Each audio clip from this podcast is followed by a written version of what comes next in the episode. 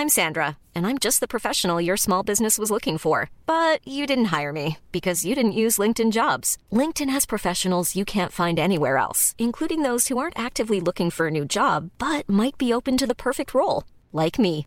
In a given month, over 70% of LinkedIn users don't visit other leading job sites. So if you're not looking on LinkedIn, you'll miss out on great candidates like Sandra. Start hiring professionals like a professional. Post your free job on linkedin.com/people today. Are you PNLP? This is the Premier Non League Podcast.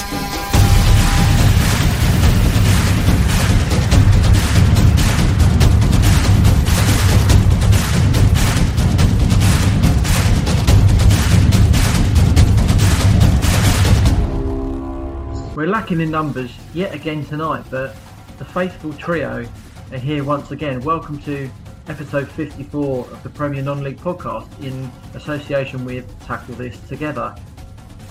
Gents, I don't know what's going on. We can't seem to get a full lineup, can we? It's um, injury, holiday fatigue, holidays. What's I was, going- I, I, I was ill last time. um, but yeah, yeah, illness, a little bit of everything, but I thought I was knocking on heaven's door, to be honest. I wanted, so, I wanted someone just to come and take me away. You know what I mean? It was that I felt that bad. It was unbelievable. But like Pete's back. Lazarus, like yeah, the like Lazarus, Lazarus, he's yeah, risen. he's risen, You risen know. again.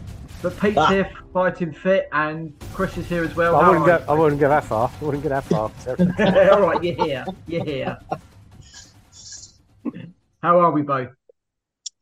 Very well, thanks.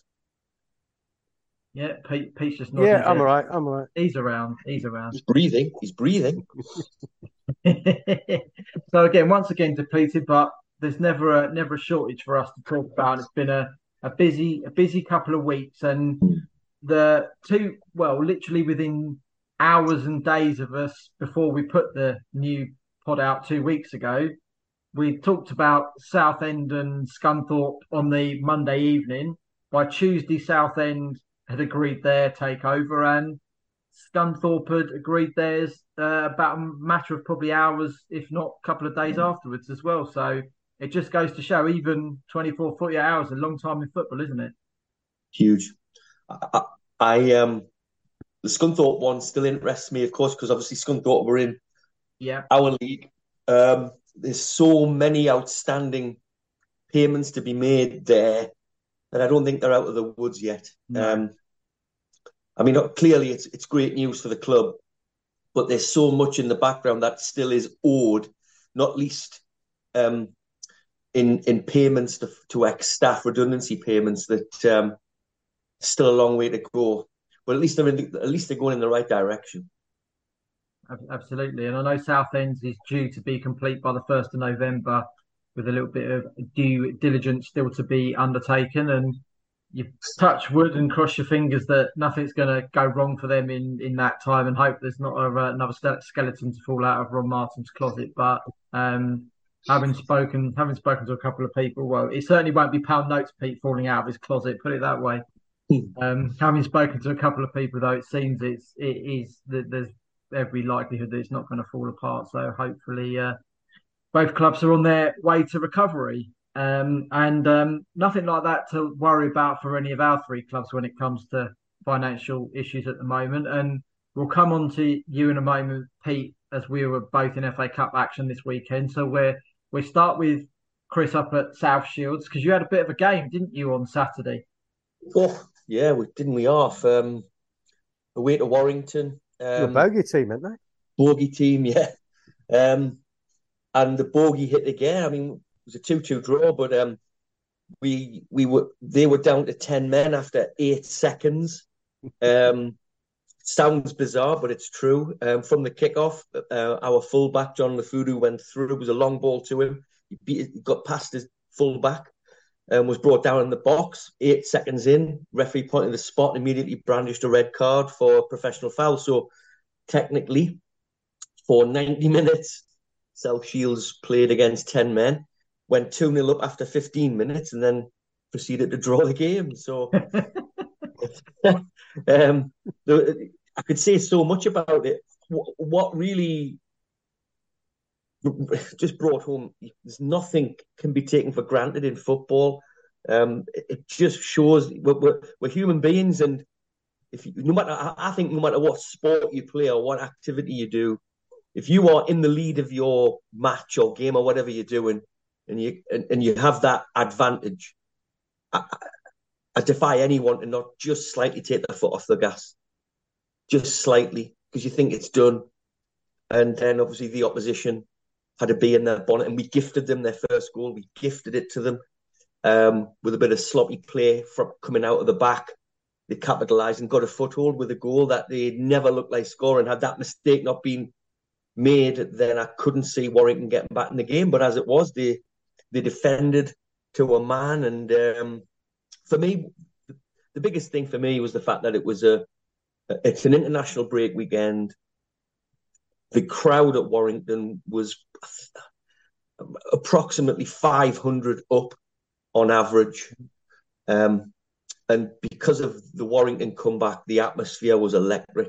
It was a brilliant advert for non-league football, and um, yes, we were disappointed. But Ronnie and I, we, we, were commentating. We it just did. I don't know. It was the, the disappointment was diluted by the fact that it was just a fantastic spectacle, and um, a real credit to non-league football. It, it was just for the purist, um, for the neutral. It must have been magic to watch and be part of. Terrific.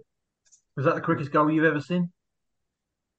Um, not goal because uh, we took about two minutes for the penalty to be taken. No.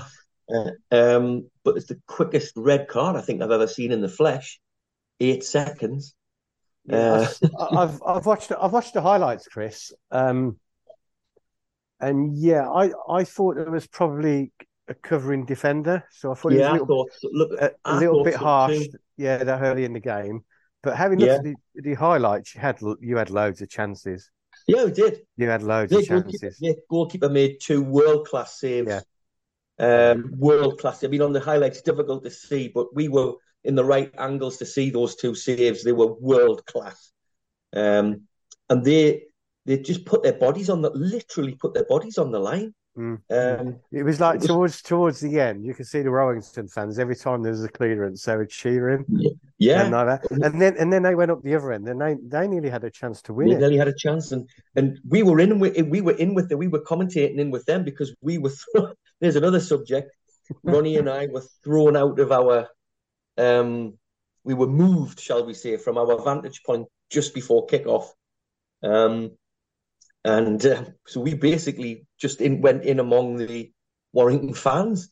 Um, before the game, there was a gentleman didn't like the fact that we were stood behind him. We were next to our cameraman. Didn't like the try to get our cameraman thrown out last year, and he complained. And um, we were asked to move. We explained we were media, and the steward said no problem, you can stay there. And then ten seconds later, back he comes and asks us to move. Ronnie kicks off, tells the guy to f off, and um, it was um, it was all interesting stuff. And um, so we commentated from t- three different points throughout the game. Um, so it was a it was a it was a full on afternoon. It was terrific. those those extra five hundred, Chris, as well. Was there did Warrington put on some kind of offer? Or was it literally just people walking up to watch a game of um, football? Not sure about an offer. I mean, you, you buy online, you buy a ticket online, you save three pounds. How, um, much is normal admission? Fifteen. I think there were twelve quid online for adults, which was Lovely, terrific. Yeah, yeah. Um, they, my, uh, my ex brother-in-law lives in Warrington, follows Warrington and South. He's a Shields lad, but he's lived in Warrington for the last thirty years. So he follows Warrington, he goes to all the home games, and he's complained time and time again about different things at the club, and they've actually actioned on what he's complained about.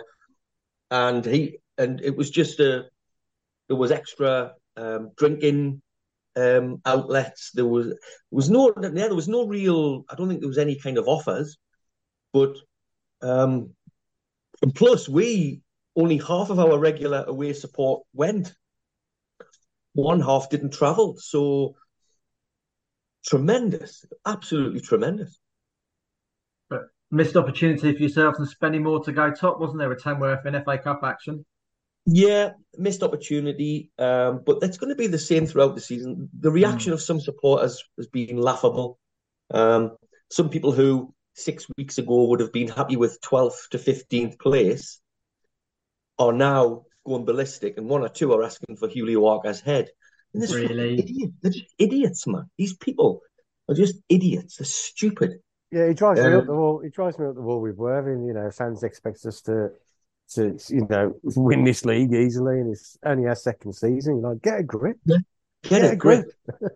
so, so, so, so, in essence, Shields players, Shields, these supporters are saying we've been rubbish, yet we find ourselves two points off the top of National League North. Yeah. In your first season. Yeah. First season, uh, just people on to quote my brother, I effing hate people, me. yeah, sometimes I think there is a real lack of patience, isn't there, for, for people as well. Let's talk FA Cup, Pete. Um, Oh, hello. into the first round for is it nearly a quarter of a century? The first That's, first appearance since then. Yeah, first time this century. So it's been twenty four years. Get in, fantastic. Years, yeah, so time, isn't it?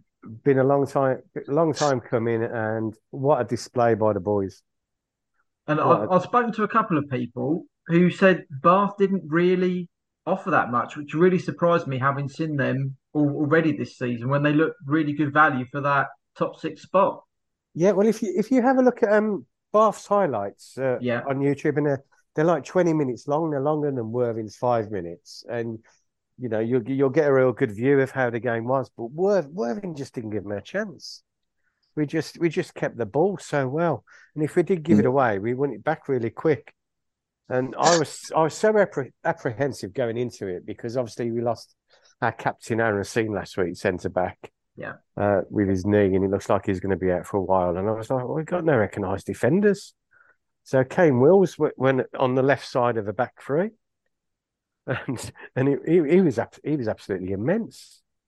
Um, so yeah, the, the the performance was you know not far off ten out of ten by by by the boys on Saturday, and a deserved a deserved two 0 win. So yeah, you could you could say Bath didn't turn up, or you could say Worthing stopped them playing. Yeah, yeah. Either way, and superb attendance as well, wasn't there? Yeah, eighteen hundred and eighty-three, which highest this season as far as I'm aware. Must be Brilliant. Must be sniffing that road to Wembley. That must have been, uh, you know, all those extra people along. yeah, jumping on the bandwagon, you know. Yeah, quite possibly. I mean, you know, as as Chris said, with the international break as well, I'm sure there were a few extra Brighton fans that popped yeah. along as well. Um, yeah. biggest biggest game in the area, actually, wasn't it? Bar Horsham. Yeah, yeah. You know, Horsham, yeah. Well. Horsham Dorking was interesting, wasn't it?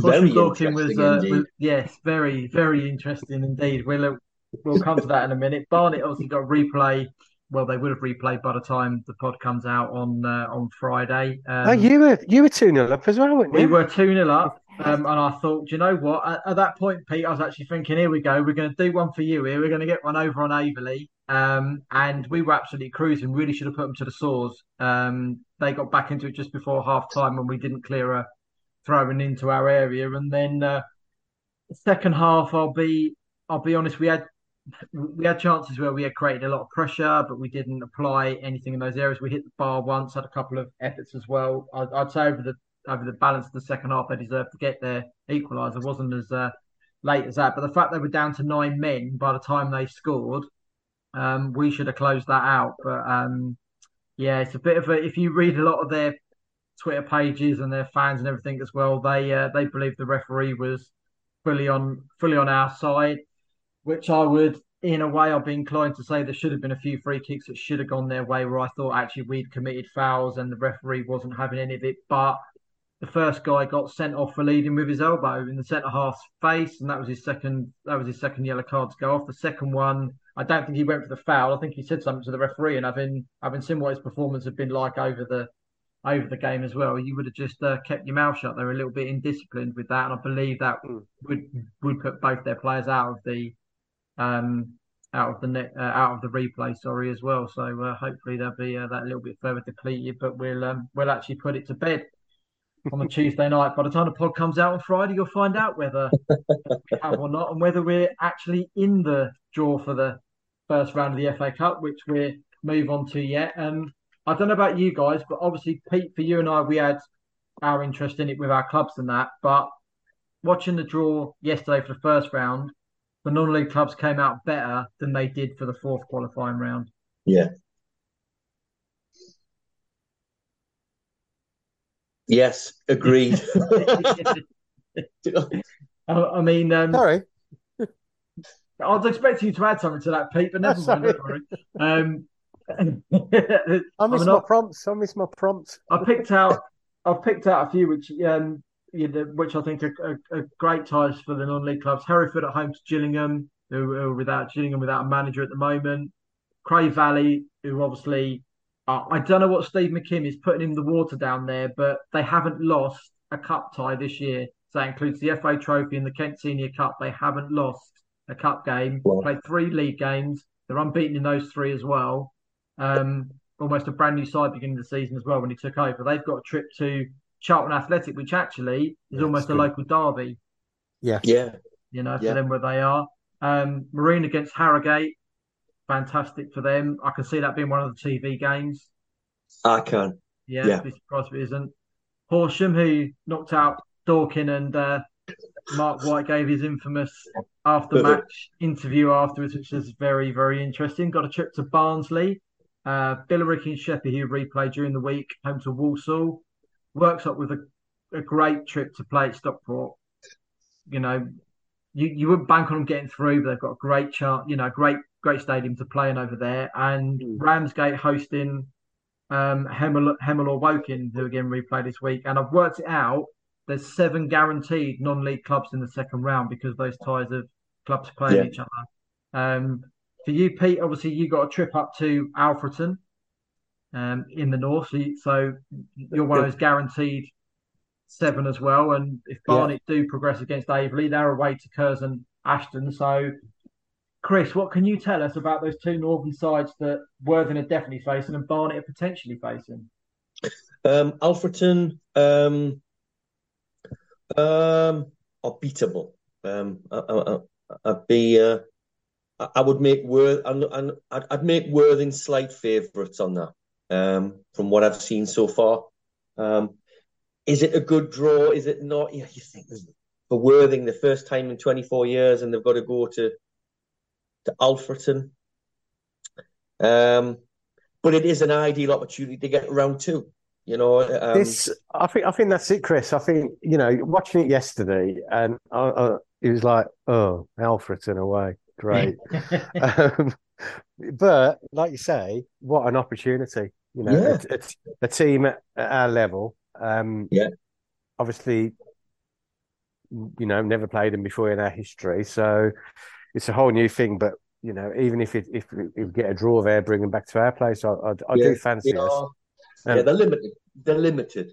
They're limited. Yeah. Um, not a bad side, but they are beatable. Um, and I'd, I'd make you slight favourites. Yes, they've got home advantage. Still mm. fancy you guys to do a job. Whether it takes 90 minutes or 180 minutes, I'm not sure. Mm. And Curzon? That's, they still managerless, aren't they? Curzon are a good side. Um, that's a tough one. It's a tough one. They've had a good start to the season, Curzon and um, I haven't really seen much of them this season because we have uh, obviously they haven't played Shields yet, but I've seen a little bit of them on bits and pieces, and they're well organised. They're a good side. Uh, that'll be a tough gig. Um, uh, obviously, got to make Barnet favourites. There's no doubt about that. Well, let's, but that'll be let, tough... let, let's get through first. yeah, yeah, get through, and, and, and if you get through, yes, Barnet are favourites, but it's it's not an easy one. That really is a tough, tough draw. I think mm. for that's a t- that really is a tough one. I think. I mean, they don't play on plastic, do they? I don't think so, but don't quote me on that because I haven't been. Because that's been our um, downfall the last couple of weeks as well. The pitch at Aveley on Saturday wasn't fantastic either, a bit like the one at Dorking the week before. So, um, yeah, Dean was hoping for a home a home tie for a change. We haven't we haven't really had a lot of luck in the FA Cup or the trophy in the last year with with, with getting a home tie. Everyone seems to like to draw us out away, which is beautiful for travel, mm. but not fantastic. So if we're picking three TV games from that little list I gave you, what do you reckon they're going to go for? definitely. Uh, I definitely think Marine Harrogate. Marine Harrogate. Um, uh, I don't know. I, I, I wouldn't like to guess because they might go Kidderminster Fleetwood. Yeah, I did think of that as a possibility mm. as well. Yeah, definitely um, Charlton. Yeah, yeah. But will yeah. they go Chesterfield and Portsmouth? Because that is an absolute cracker on paper. Mm. To be fair, definitely that that's a yeah that's a yeah. given. It's a yeah. given. Um, and I mean, as well, they pick probably, I can't remember how many games it is, probably as many as eight will move to the Sunday for the highlights package as well. So the likes of Horsham and Billericay or Sheppey, who get will sort of work, Worksop as well, will likely get the Sunday Sunday game as well, which again is all extra money, isn't it? As well as it goes. Of course. Yeah, there's yeah. a lot of there's a lot of candidates there for TV games. Yeah, yeah, it'd be interesting to see which which picks they get, which might be out by the time the pod comes out on Friday. So we'll see if we've been right with uh, with any of our our picks on those. But I definitely I don't, don't think Pete is going to be Worthing or uh, Barnet or Aveley on TV, is it? No, no, can't see it. Can't see no. it. But did any of you guys see the um the tweet from Leek Town FC after yes. uh, AFC Fylde? Yeah, you can stick your sandwiches um, some people took it the wrong way. I think some of our lot thought how you know how bad that was of Leek to do that, but what they didn't realise is that Fylde wouldn't let the the Leek players and staff into the lounge to eat their food. What? Yeah, yeah, yeah that was the reason yeah. behind it. Yeah, that yeah. was the reason behind it. Funny enough, Chris, I'd seen it the opposite way round. I saw the fire. I, I saw the bit first that said they weren't allowed in, and then yeah. I saw the sandwich bit left outside afterwards, and I thought, you know what? I don't blame them for leaving the sandwiches Absolutely there. Absolutely not. Um, oh, you know, that's oh, that's very disrespectful. Very disrespectful. Hugely. Um, so yeah, so we've got some of our fans thought uh, that Leek were being, you know, uh, facetious, yeah. Yeah. you know, big time Charlies and disrespectful, but it was it was their natural. I think I, I would have done them. I would. I think I would have done more than just leave the sandwiches at the door, if I'm honest. Some yeah. sort of dirty protest with the was, sandwiches smeared all over the glass. Yeah, that's what I was going to say. Yeah, they're probably a bit a bit surprised. I think that didn't happen, but um, yeah, not very nice. That Chris, talk to me about Pascal Chimbonda and Skelmersdale United. Oh, Pascal Chimbonda. Yeah, I just hope it's not a, an appointment that is purely for name only. Um, mm. Played at Sunderland, of course, Pascal. Um, oh, good character. Yeah, he, uh, he had, had, a couple of little spells in the north, didn't he, with Washington and Ashton Town, but he had very limited appearances, didn't he, from the two of them? So it's a little bit of ties mm. to the area, but that's about yeah. as far as I can see into it. Yeah, and you know what is his knowledge of the game at that level? Is it really important that you need it? I don't know. Kevin Phillips came in, you know, so South Shield without any managerial experience, but um, hope it goes well. Will it? Um, it's 50 50. I have my doubts. Yeah, but, um, very, very strange one, isn't it? Okay for A strange one. Um, what's he What's he doing that for? Like mm. you, you can understand Skelmersdale doing it. Yeah, you know, former Premier League footballer. Um, but what is he doing that for? That's that would be my concern. Uh, maybe we might see a bit in the next couple of weeks come out from him, and just maybe a little bit of a bit, a bit of an explanation. But yeah, so it's one of the strangest things I think to come up on on social media, apart from Mark White's interview in the last like uh, seventy two hours. I think. Well, if he's going to be anything like Mark White, it'll be interesting, won't it? yeah, could you imagine? Yeah, absolutely brilliant. Um, there's been a fair few actually managerial moves in the last last couple of weeks as well. Um, Adam Murray leaving AFC Fylde at the bottom of the of the National League. Um, Micky Mellon joining Oldham. Uh, Mark Molesley back in the game at Hayes and Yeading, and Paul Doswell coming in at, at Sholing, where Dave Diaper, I think it is, has moved upstairs after a long a long time there. And and one Pete you put in the group early, which which I'd seen as well with um, Paul Barnes leaving Hastings, mm. um, which seems a little bit odd. That one. We'll come to We'll, yeah. we'll come to that one in a second as well. But when you look at the National League as well, the four sides that are cut that have come up in the last two years have all struggled that little bit. And um, I mean, Fylde came to us a couple of weeks ago excuse me, a pretty young team they put out, and in the end they, they led the game for 80 minutes, unlucky not to come away with with something with with that well to um, to get the win in the end. But um, is it is there starting to become that little bit of a gap between those sides in the National League and the sides that come up? Ebbsfleet started like a house on fire, and they've dropped off again the last few weeks. You know what? What's the expectations of some of these clubs? I know Fylde full time, but what's the expectations when they go up? Where are they expecting to to finish, and are they giving their managers the resources to make it happen? I think it's it's it's League Three, isn't it? Yeah, effectively. You know, yeah, yeah, because yeah, you got so you got so many old league teams in there that for anyone to go up from from the national leagues and you know the Isthmians as we were, um, it, it's it's it's going to be if to get in the national league, it's going to be it's going to be really difficult to compete with some of the budgets that some of these these clubs have got. Apart from the ones that are, in trouble, because I know a, yeah. few, a lot of clubs run in debt, which mm. isn't ideal. No, um, like Chesterfield owe a lot of money, don't they? Yeah, they do. Um, yeah. So, so you've got that aspect as well. So, is it a level playing field? I, I don't, I don't know. I don't think it is, Pete. Obviously, Chesterfield this year look, like it's going to be like promotion or bust, really. Mm-hmm. Um, but if you look at it, if you said like League Three, if you go back 25, 30 years, the the Vauxhall Conference as it was was a a non-league setup, um, yeah. part time. Um, now footballers can make a damned good living in the National League mm. full time. You can make a, real career out of playing non-league football. That is the level the National League is at. It is League Three in all but name, and if anybody says otherwise, they're barking up the wrong tree.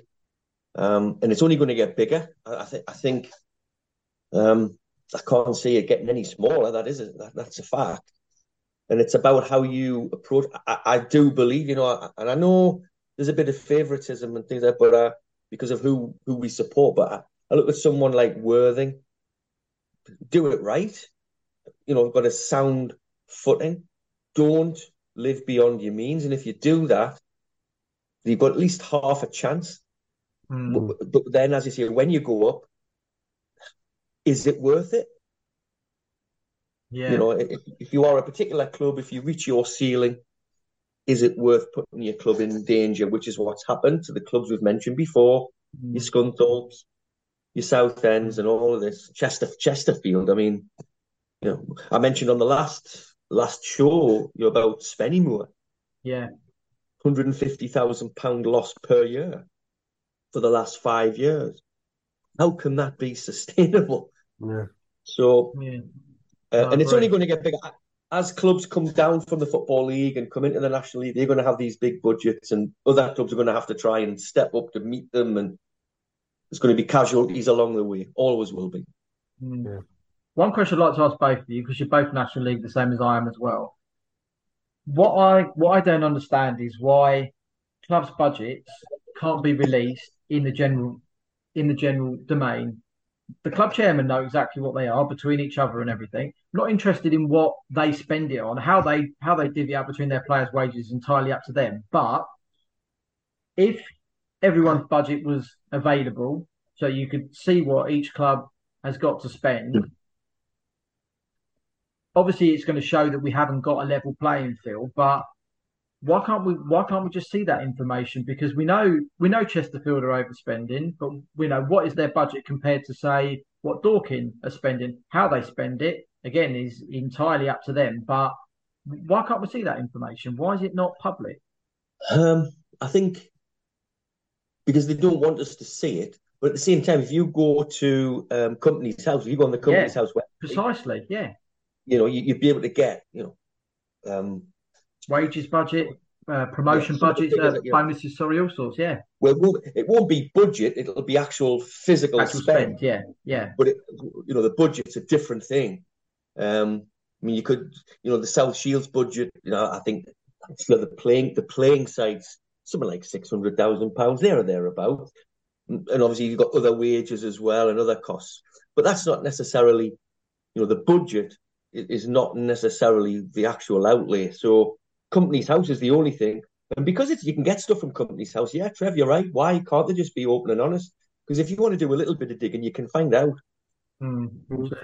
But but on the on the other side of the coin, yeah, I suppose if they, you know, the clubs came out and said, right, this is what our player budget is for the season ahead, um, and then they they bring players in. Uh, could he open up the players because the the fans would have an idea who's the highest paid and the lowest paid, mm. and then if someone's not performing, then the fans could get on his back and go, you know, all this your waste of money would start chirping out like it does in, in like the Premier yeah. League, etc. Yeah. Um, so... In some cases, Pete, that chirps out anyway. yeah, true. Yeah. you, know. you look at JJ Hooper last season at South Shields. Yeah. Um, um, he was on big wages. You know, he's come from a National League club. You know for a fact he's going to be on big wages, which was the season before last, by the way.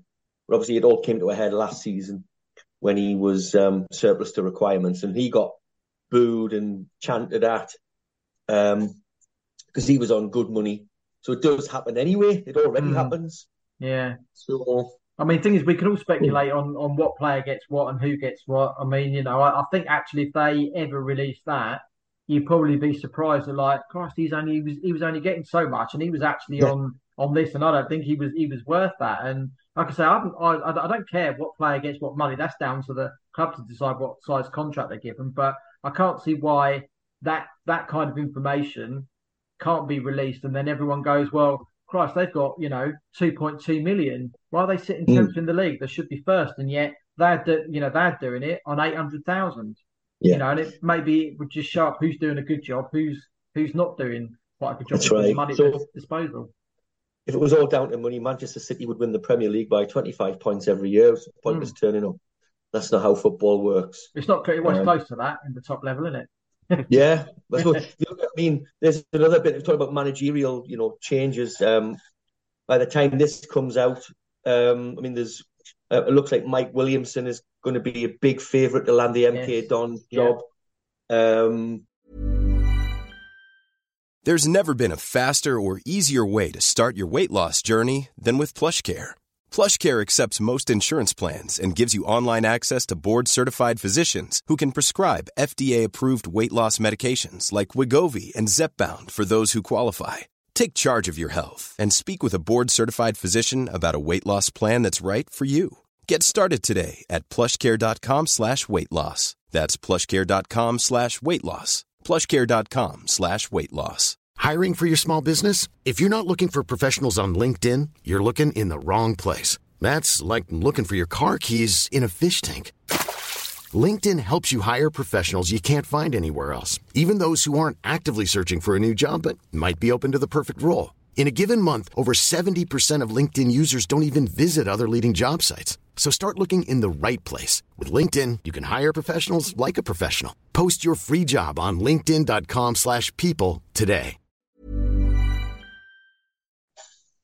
So he might, it might already have come to a little bit more fruition by the time this comes out. But obviously he, you know, has, has done a magnificent job at Gateshead. Magnificent. I don't think it can be underestimated just how good a job he's done there with a, a team and a club that was almost out of business, mm.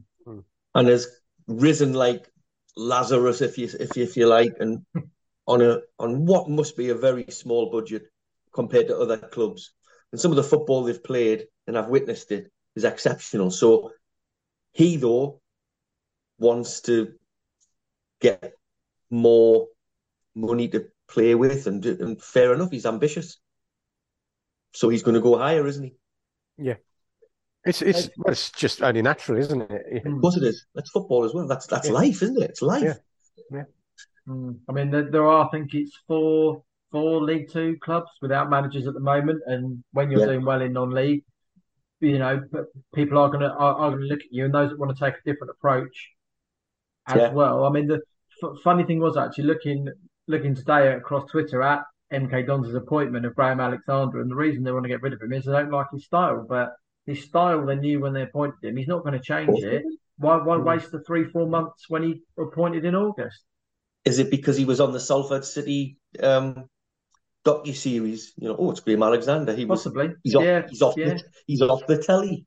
Um, who knows? Exactly, quite possibly. But yeah, no doubt, you know, the managerial merry-go-round doesn't doesn't stop, does it? And uh, constantly carries on. We're just chat about the one at Hastings, Pete, because um, you've probably seen a few bits about the budget being being cut a few weeks ago. Apparently, um, I've seen a couple of other things since of like you appoint someone out of the area that then brings players in from out of the area and trains out of the area doesn't bode well. You know, social media is great for depend depending on what you read, depending on what you believe, and depending on which is the actual truth down the middle of the line, isn't it? oh, I love social media. You know, you look at Nigel Farage's tweet the other day. what was that? I didn't let's, see not, let's not bring him into this, please. Um, he, he, tweeted out a bloke got arrested because he had he was holding the Union flag, and the police came. Met police had to come out and say no, that was not why he was arrested for holding the flag. And of course, Farage went on one. You know, what's this country coming to? Blah blah. typical, typical knob, to be honest. Um, but, but any, anyway, like you say, in social, it's it's social media. is very interesting, and you you have to take a lot of things with a pinch of salt that you read um, like like you're just with the leek sandwiches, you know, I saw something yeah. that applies to that, and yeah. people got totally the wrong end of the stick, but that's been cleared up there. Um, so yeah, but with the, with the um with the Hastings, it's one. It's interesting, obviously, because they haven't got the ground now, have they? No, that's going to be gone. Yeah. Um, they're going to have to play somewhere else. This manager's started the season. Uh, yeah, arrived in the summer, didn't he? Yeah. Yeah, yeah. So you know he hasn't had a lot of time. They've they've reduced the budget. They're obviously trying to cut costs, etc., etc. So what? Why why sack him? I don't I don't I don't get it. Yeah, I mean I'd look at the league table as well. They're two points off the playoffs, so they've only played about yeah. ten games. Yeah. Um, li- little bit li- little bit strange. I mean, I know they're quite a progressive club. You know, they do want to push on. Um, and I know their new ground was a big, big part of that. So how how that'll affect because the Pilot Field's unsustainable, isn't it? To yeah, you know, keep that up to scratch to to, to get it up to another level. So, you know, it's uh, a lot of people want someone more local to come back in as well. Um, I know, but, it, I, but they're not they're not going to be local next season, are they? Not to go out to Eastbourne or somewhere else to, no, to share exactly. to try and go up one further. Yeah, I know. And, and, uh, and this model of you know players out of area and or tra- not training there etc. Um, Lewes for doing the same thing. I was going to say, I was, yeah, I was absolutely just what I was going to say. Pete Lewes do exactly the same. They've done it for is it two, three years? Tony Russell's been there. Yeah. Um. Yeah. It doesn't doesn't affect them. I, uh, you know, I see. Again, it depends what you read to whether you think, well, you know, I, I, saw someone put up about, you know, it sends the wrong message out to youth players that there's no pathway through and everything. But in that respect, I think if you're good enough, you're going to get a chance. Mm. I would say would so. Man, so would the, would this managerial um, sacking have anything to do with wage bill? Was was that manager on good money or? Uh, I don't know. He was at Dulwich last year. Um, got the sack before they got relegated from the National League South, ironically, into um, Hastings League. Um, he was at Redhill before then, so he's always had more connection probably with that end of the mm-hmm. of, of, the country. I don't know. You yeah. know, I mean, um, they've got they've they've got much different owners now. Um, before when it was Billy Wood, it was very very well driven, wasn't it, Pete? Yeah. To, you know, move on. Um, and there's almost taken a step side, side a step sideways, but still want to go forwards. I think so. Mm. Um, that'd be an interesting one to see who uh, who gets that in the in the next couple of weeks. I think as well. Um, while we're on social media, excuse me, uh, something I've managed to uh, pick out today with um, Lewisham Borough against Lordswood in the Kent Senior Trophy. Oh, that's interesting. At the weekend, very yeah. interesting one, isn't it, Pete? Which is why why I picked it out for us us to talk about. Um, a case of mistaken identity for one of the Lewisham players was given a second yellow card when he hadn't already been been booked, and the player was sent off after the referee consulted with the opposition bench, not the That's... home bench, which is extremely strange in itself. Sent yeah. the player off. Uh, Lewisham had to play. How many minutes was it with ten men? Quite a few. I think. Just... And lost the tie. Time, at least. Six, 68th minute. 68th minute. So that's about 22 minutes. I think, did they lose the tie 3 2? Yeah, 3 2 in the end. 3 2. And after the game, the uh, assessor pointed out to the referee that he'd sent the wrong player off, at which point the referee obviously offered an apology, but too little too late. But why are we constantly talking about officials managing to find a wrong decision from somewhere far too often? Because they're not good enough. It's too many officials coming into the game that simply aren't good enough. And that is not just saying referees are crap. It's not. There are good officials out there. The referee South Shields had against Hereford two weeks ago was outstanding because nobody talked about him. He That's, ran the game yeah. brilliantly. Nobody said anything. He, he um, got it. Nobody said a word immediately after the game about ref- anything to do with the referee. He was yeah. brilliant. Now, there's too many simply not good enough, and I, I, look at attitudes as well. That some of them are purely, purely in it to have their egos massaged. We have our we have our egos massaged, don't we? We do podcasts, we do all sorts of stuff, and we yeah, we get our egos massaged, but we're not aloof about it. We're not arrogant about it. Some of these officials are, and if you look at, I, I, this is a non-league podcast, but I'll bring up the sending off of Dan Neil of Sunderland against Middlesbrough a week on Saturday. Um, Dan Neil opened his mouth. He was already on a yellow. The referee gave him a second yellow, but didn't even look at him when he brandished the red card. He just yeah. put the red card in his face whilst looking away. Mm. If that was, I would have knocked the referee out. it was Dan Neil. And how dare you do that? That is just yeah. appalling behaviour. Now, the, and these officials are in the game purely, purely for their own massage, uh, their own egos to be massaged. They're simply not good enough. Yeah, I don't know. It, so, sorry, Chris. No, no. As soon as the the referees realise it's it's an it's entertainment football, and it's about the 22 players on the pitch expressing themselves. It's not about them at no. all. And they need to get that out, of their, their heads, to be honest. And the other thing they're not realizing is these rules are coming down from a, from the top and it, it feeds its way through the leagues. And obviously, in the Premiership, you've got VAR. Thank God we haven't got it at our level. but, but they've got VAR and they're sort of adhering to sort of a different interpretation of certain laws. But obviously, you know, in the Premiership, they can, they can go back and look at things and go, that was yeah. wrong, that was wrong, that was right, whatever. whatever. Um, but we haven't got this, and there's no common sense. Now, the referee that Worthing had a week ago Saturday against Taunton, he'd play, he'd, he'd officiated five games this season, and he'd already dished out 33 yellow cards and I think it was two two reds.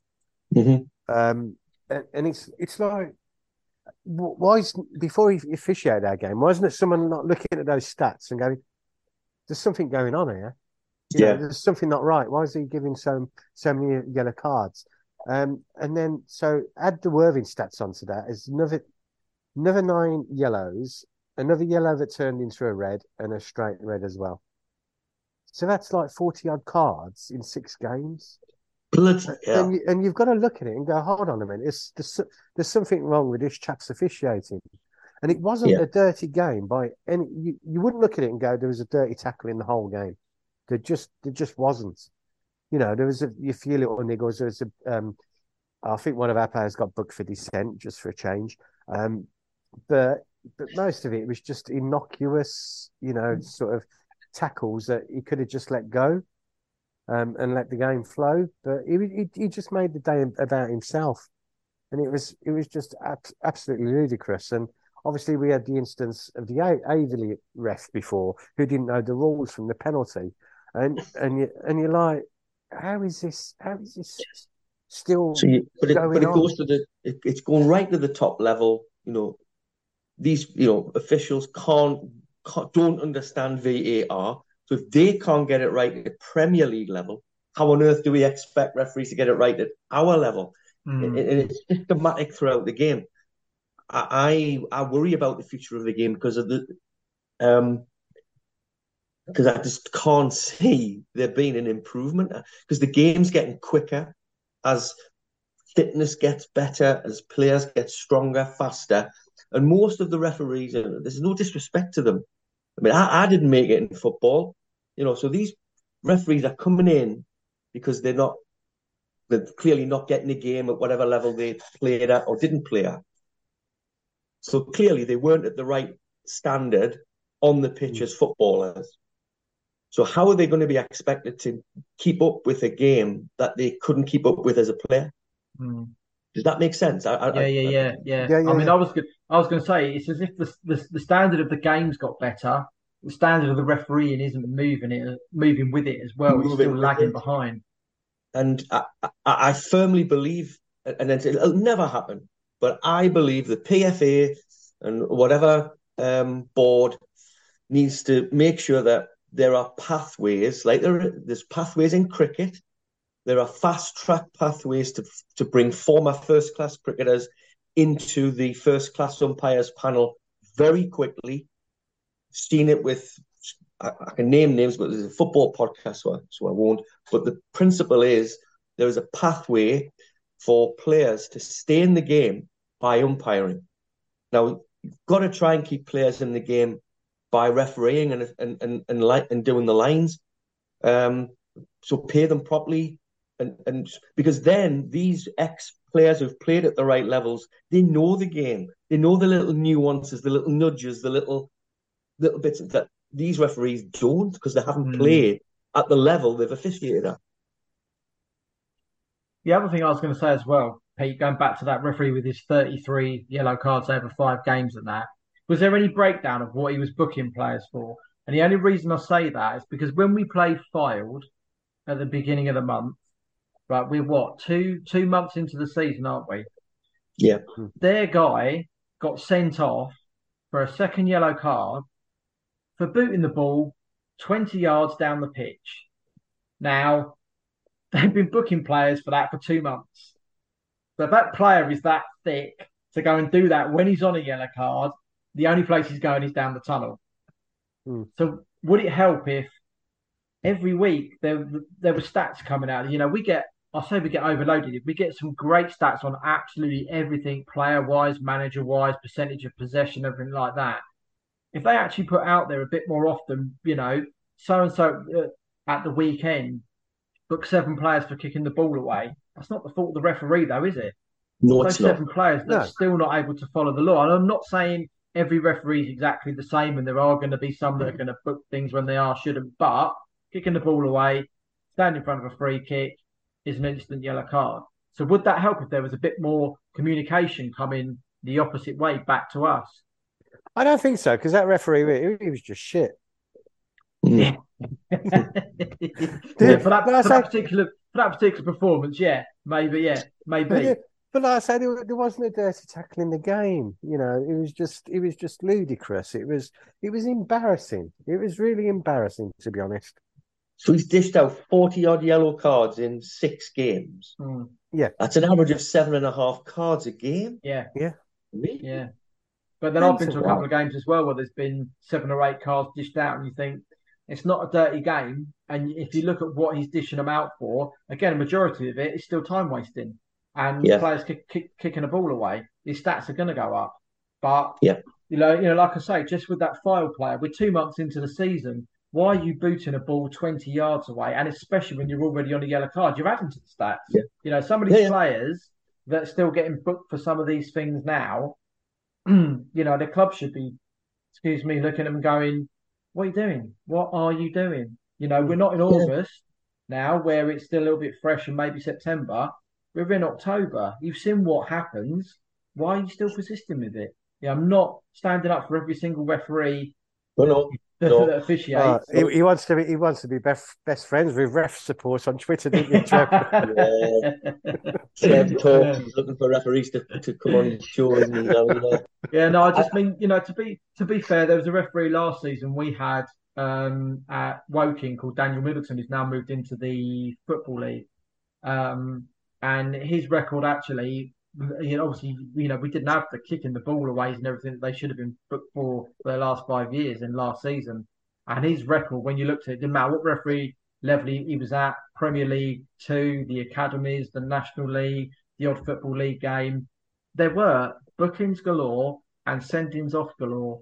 But if there was that communication coming back, the same as they need, same as they need to do with the VAR at the top level and everything, you would get that little bit more respect coming back. But I think, and both of you probably agree, it's so far gone the other way that yeah. it's going to take such a long time to get any of that respect back. And those referees that are good, that do referee in the right way, are almost, you know, swimming against the tide, aren't they? They are. Yeah, as I say, the referee we had against Hereford was outstanding. And to be fair, the referee on Saturday against Warrington, you know, yeah, he was a bit harsh with the red card, and but he had he still had, I think, a reasonable game. There was there was nothing that stood out. No, nobody said the ref was rubbish. It was just, and there's not. It was so yeah. they are out there. There are lots and lots of good officials out there. Unfortunately, yeah. the percentage yeah. of poor ones has risen. That's all. Yeah. Yeah. And, that we just need to sort that out. That's it. The, the referee we had Saturday, I think he dished two yellow cards out all game.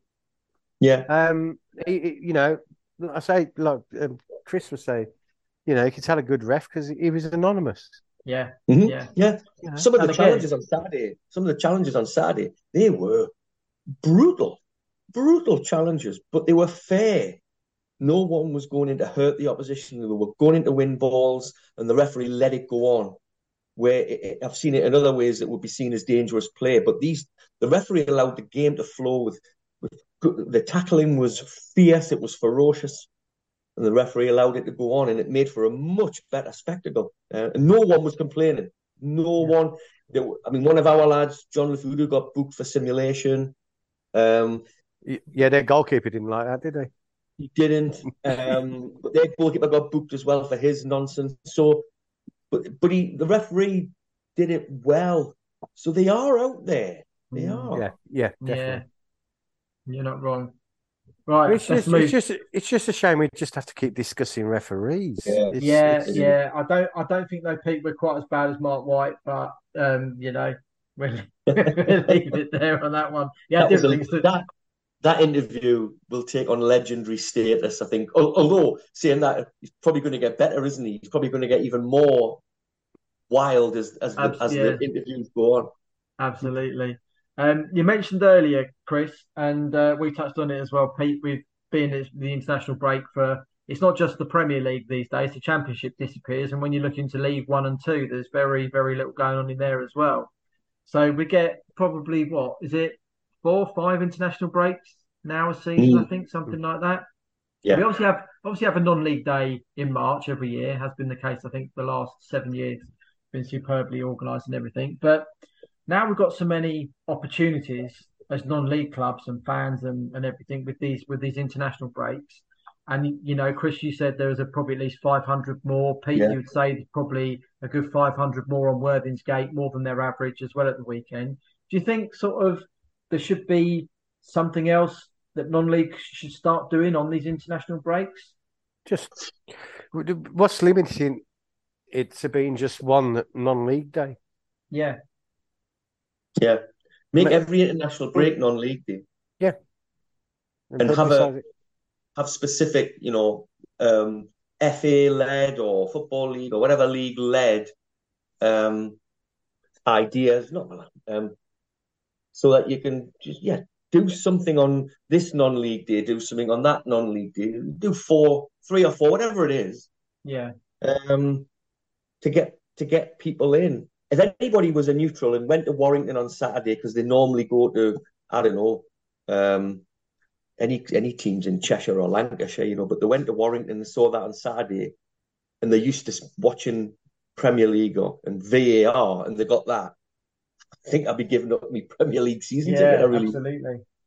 Yeah, I, I, I, don't know if you've guys seen these um, ground hops that are organised mm. about three or four times a year. Um, there's one actually in Sussex, Pete, in uh, two weekends' time uh, down here. But they're done at step five and six, um, and they basically put one game in on a Friday evening, three on a Saturday, and two on a Sunday. But they're all geographically linked, so you can get to each one quite, especially when you've got the three on the on the Saturday as well. But do you think sort of they're ideal for the international break weekends, mm. where you think, I mean, yeah. those, um, I think, I mean, I think those crowds they had it in Kent last weekend, um, and I think they had an average of around about 400 people to a step five and a step six game between the six games. So, you know, on international break weekends, do you think they're a, a good idea, or is it? Do you think leagues themselves can set up and go? Actually, how about we move a few kickoff times and see if we can add a bit extra to this?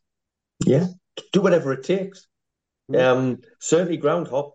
I mean, the, the Northern League, the, the you know, I've got I've got my own thoughts on the Northern League um, hierarchy back then, but to be fair to them, they did ground hop.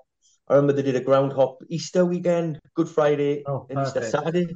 Mm. You know, um, and there was something like I think three games on Good Friday and three games on Easter Saturday. Yes, it's the Northern League and everybody's pretty close anyway, but hey, it it worked. Um, I mean, there's a thing. I mean, um, our last home game against Hereford, we had fans from Carrickfergus in Northern Ireland, um, from Carrick Rangers. So they came. They come every October to the northeast when they have a Saturday. Some of their games are played on a Friday or a, or a Sunday, and they came from from um, from Carrickfergus in Northern Ireland, and they had a fantastic day. So if they can do it, we can do it. Absolutely, Pete. What do you think? Yeah, yeah, I'm, I'm all for any, any sort of promotion of non-league is absolutely absolutely fantastic, and yeah, I didn't I didn't know about this that, that ground hop thing. to, yeah, to yeah. be to be totally honest, I know there's ground yeah. hoppers, but I didn't know I didn't I didn't know they all got together and yeah, yeah, yeah, just converged. Absolutely, yeah, they do, yeah. Yeah, they're like um, the, I mean, they're like the I mean, relay, they're like the camera. They're, they're like our version of camera. the relay people. I mean, think, thinking just off the top of my head, Pete, you've got Worthing United, Lancing and Worthing within five mile of each other. Yeah, and then Shoreham. Shoreham, mm-hmm. if you go you go that little bit further, but you just got those. I think actually, funny enough, in the Sussex hop in two weeks' time, Shoreham are the Friday night game. Mm-hmm. I think uh, as it goes, but you think just between those three, uh, you know, in three different steps, you yeah. can you could do all three of those in one day, stagger kickoff times. Yeah. Simple, really. Absolutely. Yeah. Simple. I think so many people would manage that. Let's say with four or five international breaks in a year, there's you know plenty of time to organise it. And like yeah, you say, yeah, better than having one non non league day a year, really, isn't it? Yeah, definitely. Right. I think time... at least, at least, sorry, Trevor, just at least make every international break non-league day. Yeah. Every single one. Yeah and and, and take it from there and try and build. Yeah, yeah. and it, it's, it's up to clubs then if they want to participate once, twice, yeah, five times in a year. I think that'd be uh, mm. something I think they can. Uh, some somebody should have a look at, shouldn't they, and get going. Absolutely. Right, time to us to almost start wrapping up. Um, Pete, anything else? No, I think we've we've covered everything that's sort of. Uh... Oh, I'm good at this. yeah. Did you know there's only three sides with a hundred percent record left mm. in the country? Who are they? Mickleover. One. Um. Ah. Oh. oh no! Somebody's went last week, didn't they? Oh, Radcliffe went. Yeah, Radcliffe's has gone. Yeah, go on. Oh, who, who, else? I'll find it in a sec because I know who. I remember who one was. I couldn't remember who the other one was when I looked earlier. That's a brilliant question, Trevor, and you don't know the answer. yeah, well, because I, I, I thought I'd put it to you two boys and see whether um you know you guys. So Mickleover are, the one that I keep an eye on. So I yeah. know Mickleover. Mildenhall Town is the second okay. one from the Eastern Counties, and then from the combined counties, Farnham Town. So Mickleover have won eleven, Mildenhall ten, and Farnham Town nine. So that is some achievement Fantastic. from those fully three clubs in, uh, in this side of the of the um, of uh, the middle of October. Chris, anything from you? Just to say a big good look. I mean, obviously by this time this comes out, the game will have been played. But tomorrow night, South Shields under 18s are in FA Youth Cup action against York City. So big good luck to the boys as they attempt to make the first round proper. Funny enough, actually, Barnet's lot play where at home on Thursday having not very good Wood out. So we might be joining you in the in the first mm. round. Proper say any midweek football for you, Chris? I might get to that. um, FA Youth Cup game, see how it goes with work. Um, we, but, but then Saturday, uh, South Shields are at home to Kings Lynn. First time we ever played against Kings Lynn, so looking forward to that. Hey, Yeah, um, down at under 18's theme from Chris, Worthing are away at Crawley down Gatwick on Wednesday evening at 7.30. So good luck to them boys as well. And any midweek football for and, you? And, and, and sorry, and I forgot to wish Bob Barnet good luck at home as well against the team that's a league lower. Yeah. Every one of the teams you don't like. good luck, Barnet. Good luck. Um, um, who have you got Saturday, Pete? Oh, huge. Huge. Oh yeah, y- Yeovil, isn't it? Yeah, Yeovil. Yeah. Ooh. How many how many are they expecting to bring, do you know? Not a clue, but I've I've heard rumours. oh, excuse me. I've heard rumours about sort of three to four hundred. Okay. So so that that's that'll bolster the crowd a bit, won't it? yeah. Good. Yeah. So, So no should- no should- should make segregation. it- Um, I haven't heard anything. Okay. I'll be surprised Yeah. Yeah. if it's not. But The you know, Yeovil have ultras. Do they have ultras? well, every every club's got knobs, haven't they? yeah. It just it, it just it just depends how many they've got, doesn't it? So, uh, but that you you know you won't find any hassle from Worthing fans anyway. no. Um, you know, so it it should be absolutely fine. Should be fine. I'm looking Are forward to it. to, are you going to replay, Trev? No, I, I, I was going to say I can't be bothered. Um, I was to be to be fair. I think last week I had two trips to Essex, a trip to Kent in the space of a week. Um, so when we drew on Saturday, I was like, "I- I'm not doing. I'm not. I'm not going to get up to the hive again. Plus, we're at home a week on Tuesday to Solihull, which is obviously a much bigger game with them in Yes. third place. Oh, he's Um, so plastic.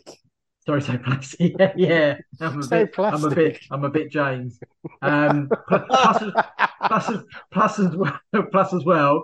Tuesday night doesn't cover in my season ticket, so I'll have Oh, to talk. like that is But- it. Yeah. But funny, funny enough, uh, the club are uh, only charging 15, 15 quid on Tuesday night, which is a bit more sensible. But I, I had planned if I was going to go anywhere uh, to be Littlehampton and and Sheppey, but Sheppey have got their FA Cup replay against Billericay, so that game's off until the end of Hmm. November. You can So- come and watch. You can come and watch Worthing against Crawley tomorrow night in the Sussex Senior Cup. Oh yeah, that's on, isn't it? As well. Yeah, but I've already been It's only to six. Worthing. It's only six quid. Yeah, I know. Cheap I as know. chips. But I'm out Wednesday. I'm out Friday. I've no no idea where I'm going Saturday. I really can't remember where I decided to go. So I'll be somewhere, but I have no idea where. You have Um, actually been busy this season, Trev. sorry. Yeah. Notice you have been busy this season. Been busy? Yeah, I'm always busy. Always busy. Trying to find game. somewhere to go. Sorry? with the games. Just Yeah, I to think- have gone to a lot more games. Um, I don't know, up to 22 so far. Um, I can't. It's, tw- it's twenty more than James. We it's 20 more than it's nearly 20 more than Gaz. Although to be fair, actually, I said him. I said to him beginning of the season when when when Molly came along. I said, I think if you do 20 games this year, you'll be lucky. I think actually he's already up to close to 10. So Wow. He's not done too bad, but he's um he's obviously had a couple of weeks where he's not been with uh with baby issues and holidays. So um he, he might he might beat 20, but I think I did 69 last year at, at, at count, something like that. Um It's a good whether. I, whether I beat that this year, I don't know, but I never go by numbers. It's nice to get around and see people and bits and pieces like that. Right, let's wrap up before uh, Pete loses the will to live in the bottom corner of the screen. Um, Chris, thanks to you and Pete for joining joining me this evening. We'll pray in fight in two weeks' time. We'll actually have five of us on here, but I, I imagine um, James will probably still be on holiday by then, so I'm not Yeah. anticipating him to be back. And Gaz, well, just a law unto himself, isn't he? So, um, Picks When- and chooses. He, he does pick and choose, doesn't he? Yeah, a bit like his, a bit like his games, really. Um, so, if you like the pod, share it around. Um, our listening figures are up this year, so which is which is great for us that people are actually uh, downloading it and listening to us. We might speak a lot of waffle at times, but um, you know we can't put a gag over James as he's in a different part of the county, so we just go with it how it is. If uh, you want to follow us on Twitter, we're at PNLP. Um, again, the followers are building quite nicely on there as well. So just get the PNLP out there for us. So until two weeks' time, we'll see you later. Goodbye Bye for now. Planning for your next trip? Elevate your travel style with Quince. Quince has all the jet setting essentials you'll want for your next getaway, like European linen, premium luggage options, buttery soft Italian leather bags, and so much more. And it's all priced at 50 to 80% less than similar brands. Plus, Quince only works with factories that use safe and ethical manufacturing practices. Pack your bags with high-quality essentials you'll be wearing for vacations to come with Quince. Go to quince.com slash trip for free shipping and 365-day returns.